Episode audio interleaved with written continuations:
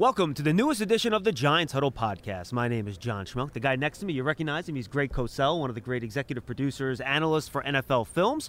Of course, you can find the Giants Huddle podcast on all your favorite podcast platforms, the Giants mobile app, and at giants.com slash podcast. Greg, it's good to see you in person, man. It's, it's been a couple years. I know. We missed out last year, John.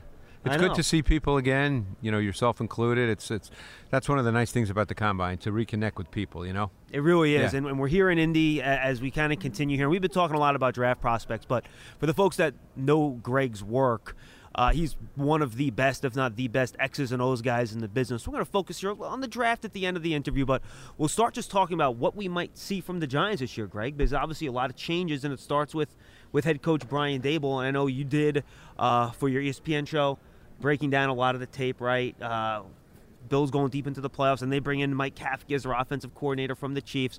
How do you see all of that coming together with those two guys, and how what this Giants offense might look like with Daniel Jones? Yeah, that's that's a really interesting question. I mean, one of the things with Brian Daboll is I, I, I think that he has some really good route concepts and route design, um, which and a lot of them are, are intermediate and vertical. Um, you know, he obviously also had a, a very good quick game with Josh Allen. The ball would come out quick. Um, so he was brought in clearly, as you know, John. Uh, This is what Daniel Jones' fourth or He's heading into his fourth year. Yeah, yeah. Yeah, mhm. So he clearly Brian Daboll was was brought in to see what Daniel Jones ultimately is. And and granted, this is a team that has they don't have bad weapons if you just look at them on a sheet of paper. Assuming but- they're healthy. Right, that was my point. Um, and and they have multi-dimensional weapons, and that's that's always something that you do want. But guys have to stay healthy. Um, but I think the number one goal here is to find out what Daniel Jones is. It's not so much the scheme per se, because, yeah, do they have some good concepts? Every offensive coach in the league has good concepts. Look, Mike Kafka comes from Andy Reid, and he played in Philly as well when Andy Reid was there. So he has those concepts, which many in the league would consider really good pass game concepts. So it's not the concepts per se, it's can you make Daniel Jones a consistent player in terms of his technique, in terms of what he sees, in terms of how you coach him. One of the things Brian Daboll was known for with Josh Allen, and Josh Allen was extremely receptive, was Brian Daboll was known to coach him hard. Yeah. And and I think that I've always been a believer in that. I think the quarterback position at the NFL level has to be coached. And when I say coached, I mean details, nuance, subtleties. Quarterback in the NFL is a disciplined craft position. We're so used now with highlights seeing guys make second reaction improvisational runaround plays that people get lost in the fact that the position at its core is a detailed, subtle, nuanced, disciplined craft position. See it and make quick decisions. Right, and right? it has to mm-hmm. start there. And I mean, I can go back and tell you a story about Ron Jaworski when he was with the Eagles in 1980. He'd been in the league seven years, and Dick Vermeil brought in Sid Gilman, and Sid Gilman was known is known by many to be the father of the modern day passing game, and. Jaws said, you know, I've been in the league seven years, and Sid Gilman actually started the first day of off-season workouts with the quarterback center exchange and doing it the right way. It sounds like Bill Walsh, the way he Right. worked out And- with and- Montana. yeah. and that's what that's the way things have to be coached you know the, to me again i'm not a coach okay so i don't want to come across like i know more than coaches because i don't but to me it's not about drawing up cool route designs on the board that to me should not be the starting point with daniel jones the starting point should be just what we just what I spoke about. You know, taking the snap, your, the right steps on your drop, the right steps on your drop from under center, the right steps on your drop when you're in the shotgun.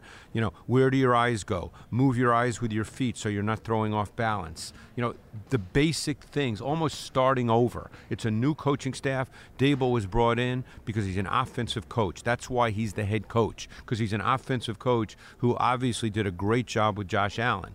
So now the goal is to do a great job with Daniel Jones, and you have to start at the very beginning.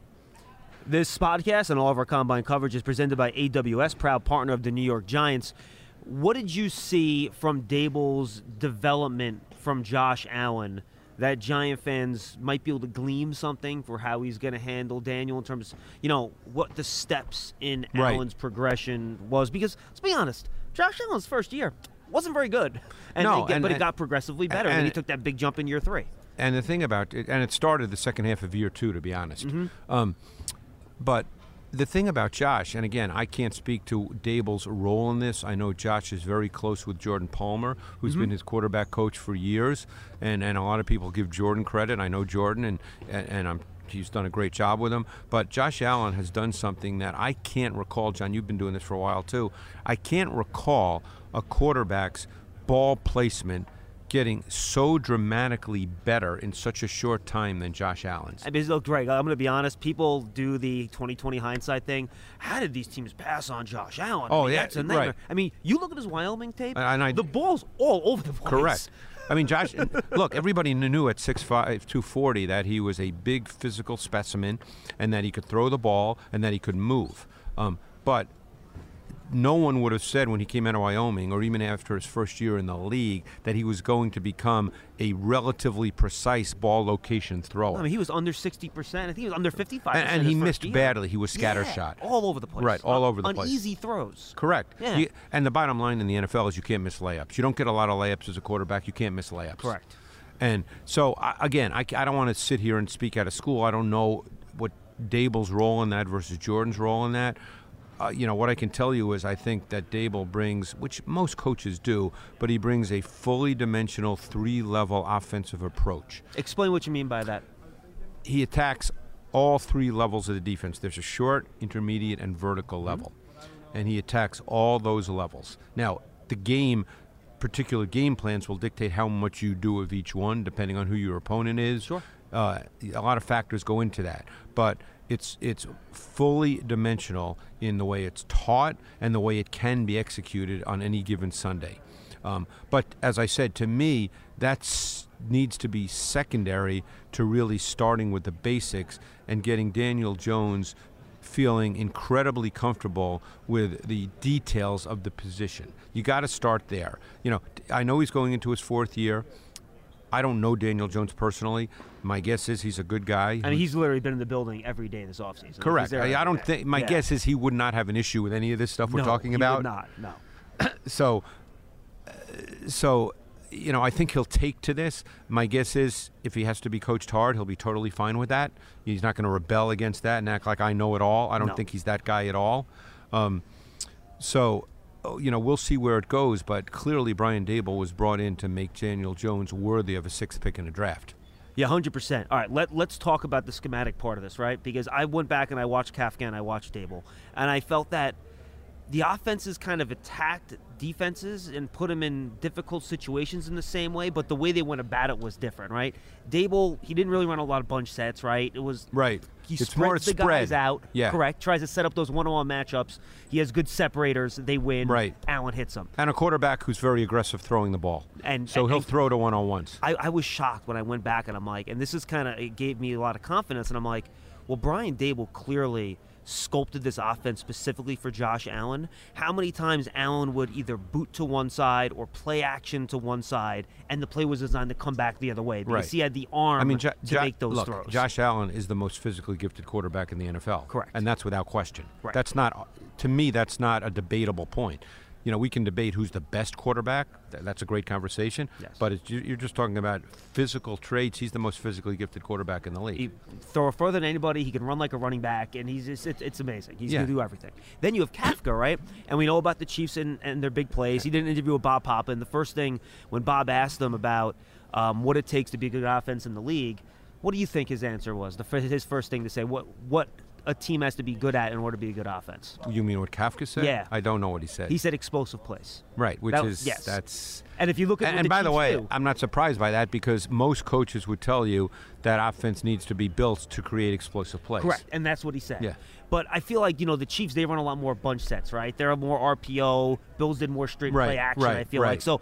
I'm really curious to see how you combine those two elements together. And everything people have told me about Daboll is that he's extremely open to ideas and different things, Yeah, and he's very and Dave- flexible. Daboll ran if you if you you know. I, even went back two years. I don't know how much you watch, but he likes to run a lot of deep crossers, Mm-hmm. a lot of those kinds of routes. Whereas Andy Reid and Kafka comes a lot more from the flood concept, where it's you know the the three level stretch to one side of the field, And then you have know. the deep drag. Over and then the yeah, thing. yeah. So I mean, there's yeah, a lot of sure. concepts here. Like I said, these are all really good concepts, and there's intermediate and vertical elements. Um, that are involved, and they have, you know, uh, well, the one thing too about Kafka, he comes, and, and Daboll did some of this too, not as much as as the um, the Chiefs did, but the Chiefs did a lot of motion. Uh, the Chiefs did a lot of jet motion. You know, they had players like that. The They- Bills actually used a lot of that with Josh Allen's design runs this year. With right, jet right, motion. right. Yeah, But yeah. in their pass game, they Correct. didn't use as No, much motion as the Chiefs do. You know, they started to use Isaiah McKenzie a little more toward later in the season. Um, but the Giants, you know, assuming Toney's healthy, he's that kind of player. You can line him up anywhere, outside, inside. He's a motion guy. You can put him in the backfield. Um, you know, we saw the, the Chiefs obviously put their wide receivers in the backfield at times. The Bills did at times. So there's a lot here to work with. And you can use Saquon in those type of roles too, right? With his various I guess if he's abilities. still around. Well, yeah, correct. We'll see. The rumor mill has it's the combine. The rumor mill's you know going pretty good. Shockingly great. They asked the general manager question, and he answered the kind of generically, but then people kind of took Right, a lot right, out of right, that, which is you know, New York media never does that sort of stuff. It's crazy. No, no, no. but no, so I mean, look, I, I know he didn't have a good year numbers wise, and he was hurt a lot. But Mm-hmm. Golladay certainly is a big, big boundary X receiver. He fills that role. Now a different type of receiver than what Daboll had in Buffalo and Correct. Kafka had in the, with the Chiefs, though. You know, Correct. He's not a separator like the guys. That no, no, no, no. He's not. He's not. He's more of your traditional boundary X that can win. Uh, can, Back shoulder can match up one yeah, right, uh, right, and make make contested catches both the, along the sideline and in the middle of the field. Um, so yeah, he's more typical in that regard. But I mean, Toney is certainly a movable chess piece. Um, then they got to figure out, you know, I- mean, right now, what's E- what's Engram's status? Free agent. Yeah, that's what I thought. Mm-hmm. So, I mean, you don't know whether he'll be back, and he's and Sterling Shepard's coming off a torn Achilles that he tore in Right, early and- December. and so he's yeah, that's a tough injury. that's a really tough injury. yeah, he may not be back. For a quickness guy yeah, in the slot, yeah, that's yeah, hard. Yeah. So I mean, you know, and then they've got to make sure that the offensive line, however they see it, you know, gets fixed. Well, because and you hit it like because to run those deep crossing Oh, for concepts sure. and those overs, if you can't protect, No, you can't and, and- protect. And, Daniel Jones isn't. He's an athlete, but he's not as elusive in the pocket as a Mahomes. No, he's more straight is. line. Correct. Right. So he's not going to necessarily artificially create. no, he's more straight line and linear. He's not. He's not like the thing that separates Josh Allen from even let's say Justin Herbert. Right. Is that Justin Herbert is straight line linear. Josh Allen moves. He's got some some fluidity and and loosens to his hips. Right, and that's when you know Giant fans would call up our shows the last last couple of years. We don't understand why aren't they throwing the ball down the field more? And I go, you know, guys, besides like your either straight fades or, or straight fly patterns in your nine routes, like you actually need a couple seconds to develop Right, these deep right. overs. Like it, it takes time. No, those And- throws you do. Yeah. And, and also, Josh is different than Daniel Jones. And, and again, Of course. now you get into the, the nuances. Josh can just sit on his back foot, and as people get closer to him, he can still throw, drive the ball, you know, 30 yards down the field. He doesn't on have a to fully over. step into it. And Jones can't quite that. do that. Right. Jones doesn't have a bad arm, but he doesn't have that kind of arm. Well, no, f- few, few do. do, few yeah, do. Yeah. Correct. so I mean, you know, you have to you have to factor in a lot of different things here. You know, the offensive line really comes into play here, and I think that's an area that they have to look to improve. When you look at developing an offensive line, and we had Daniel. And I'm not an expert on on this. I'll give you my. I'll Oh, do my best here. No, no. I'm not. Yeah. ta- I'm not talking about technique or Yeah, stuff yeah, like that. But when you talk about, you know, putting a line together and building one, Right. right? And, and we had uh, Joe Schoen talked about this when we had him on on uh, Tuesday, I guess it was. All these days blend together out here. Um, he didn't build his Bills offensive line with first round picks. No, they had one first round pick in Miami. And by the way, it's not a great O line. I can tell you that. No, it's not. Yeah. That's right. Josh Allen makes it a lot better Yeah, because yeah. he moves around like a maniac.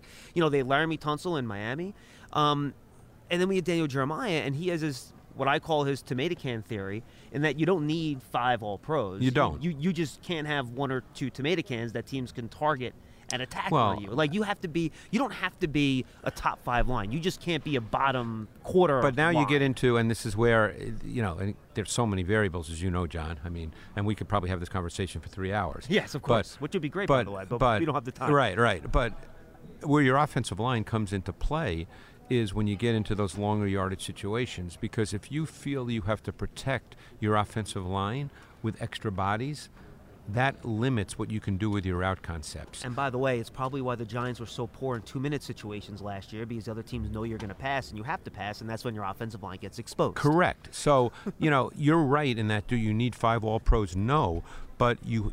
Every offensive coach wants to send out five, okay? Because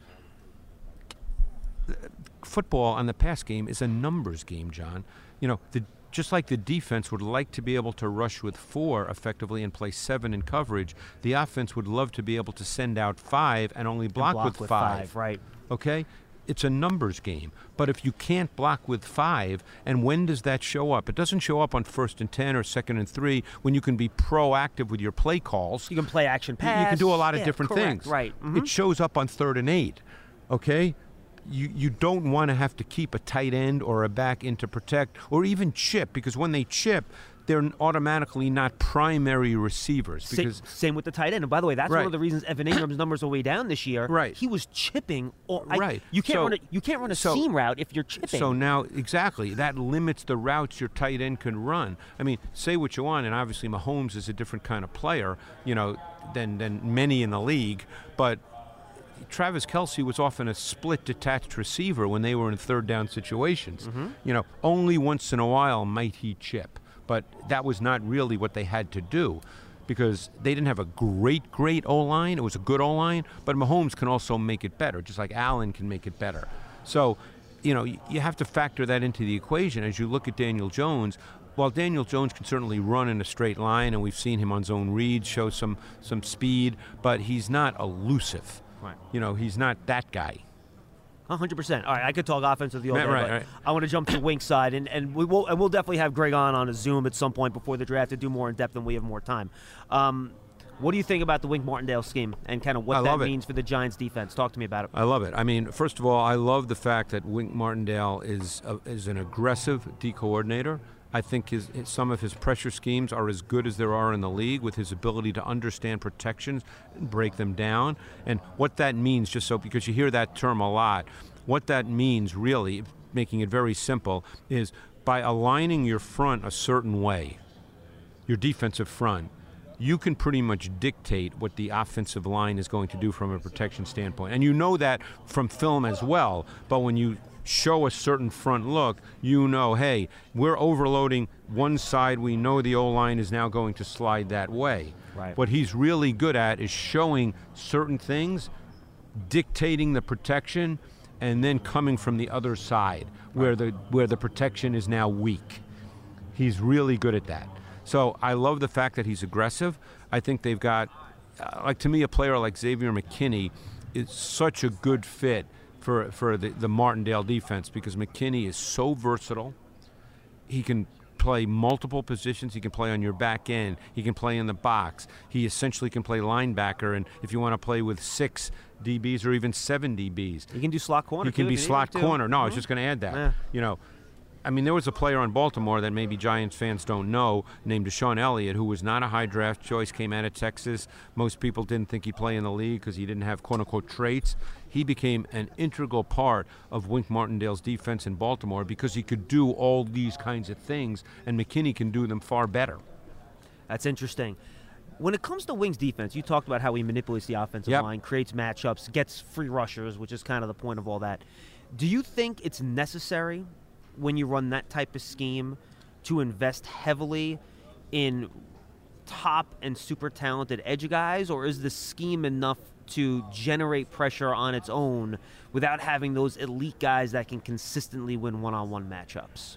When you're trying to measure where you want I mean, to if, invest the if most you're in your asking me, relatively speaking, I would say that it's more important in, in that scheme to have quality man-to-man corners. That was that was basically where I was going with the question, Yeah, right? Because you can scheme up pressure. Now, does every team want the one guy or two guys who can win one? Of course. I Well, mean, everybody wants that. course. Yeah. Right. But if you're just asking me, relatively speaking, he can create pressure. I'm talking like when compa- like let's say you're running one of these, you know, two deep schemes that. Right. all of your everybody's running now. Right. Like, it's more important to me to have the good pass yeah, I rusher mean, in if that you, if you really want to be a four-man rush team, and, and I don't think Martindale's that guy. no, he's not. you know but if you want to be that team then you need those guys that you mentioned but if you're going to if you want to pressure whether you're rushing five or six, or even what we call simulated pressure, where you rush four, but two of the four could be a linebacker and a safety. You know, then you want you need to play man outside the numbers. Like one thing I saw constantly from then Greg, like you talk about, he would bring the two linebackers up into the two A gaps, right? Everybody does that. Right, of course. The double, double mug, mug, the double yeah, mug, yeah, right. yeah. So fakes the blitz, and then all of a sudden, the cornerback comes Correct. from the other side, and then all of a sudden you get the Right, matchup, because and they're not ready putting two. Right. guys up in the in the A gaps dictates protection. Exactly. Because you can't change your protection in the middle of the play. Correct. So, um, so yeah. So, I think that the the having man corners in Martindale's scheme to me would be more important than having you know just the one rusher, you know, the one edge. ru- Which, and and by the way, I don't think um, the Georgia kid had a bad year. Uh, the rookie. Nicole, oh yeah, no, yeah. I don't think he had a bad year at all. I mean, No, I thought Ojo sh- was pretty good. Yeah, I thought that uh, he showed that he could become a quality one-on-one pass rusher. If you hear the grunting behind us, by the way, the bench press I would say is about what 100, 200 feet away from us, give It or is, take. it is. And guys are working right now, so we're gonna wrap in a second. I know Gray's got other stuff he's got to do.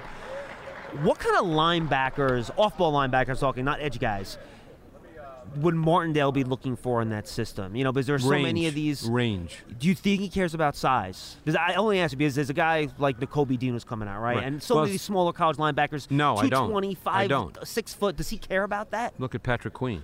That's where I was kind of going yeah, with it, right? I mean, I, I think he would rather have range and sideline to sideline and the ability to blitz as opposed to the 245 pound guy. Now, as we know, there's there's not going to be a Micah Parsons who comes out every year. Yeah, you try know. like once every ten years. Exactly. right. So I mean, there's so I, I would I would think he would rather have range, play speed, blitz ability, you know, that kind of thing.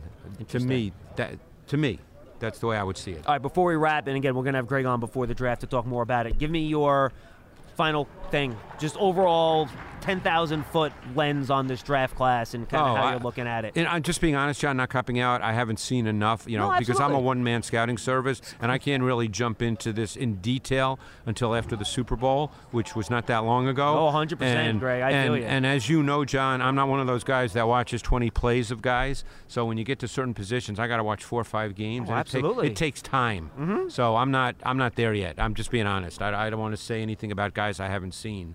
so I think that's fair. And yeah. by the way, that's why we like having you Yeah, on because yeah. I know we're getting the straight dope. We're not yeah, just no, no, I'm not going to make it up. a dope. yeah, I'm not. I'm not going to make it up. I don't watch 20 plays just to put a tweet out. right. Which is what unfortunately a lot of people yeah. do. Greg, always great talking to you, my man. John, man. appreciate it, man. Thanks Always so a much. pleasure. Greg Cosell. And tell the folks where they can find all your stuff, by the way. Um, I know you're doing the new podcast. I'm doing right? a new podcast Yeah. called um, eh, um, Tape Heads NFL Draft Season Yep. with Bob Wischusen, who I'm sure you know. I bet I know Jets Bob. play-by-play. Yep. You know, one of the he's phenomenal. Um, there's going to be two of those every week for half hour. We hope to have some great guests as well, but we'll be talking not only players in the draft, but concepts. You know, things that make the NFL and college different, things you have to look for. I mean, we did our first one last week, our first two. Um, I guess earlier this week. I'm so lost on the days, I know, John. so I. But um, you know, I think it's going to be really a lot of fun. Bob's phenomenal. All right, we look forward to seeing it. Make sure you check Greg out on Twitter as well. Does a great job over at NFL Films. Thanks for joining us on the Giants Huddle podcast. Again, it was all brought to you by AWS, proud partner of the New York Giants. For Greg Cosell, I'm John Schmeelk. Stay tuned to Giants.com, the Giants mobile app, and all our social media platforms for continued coverage of the NFL Combine out here in Indianapolis, including Big Blue Kickoff Live. We'll see you then, everybody.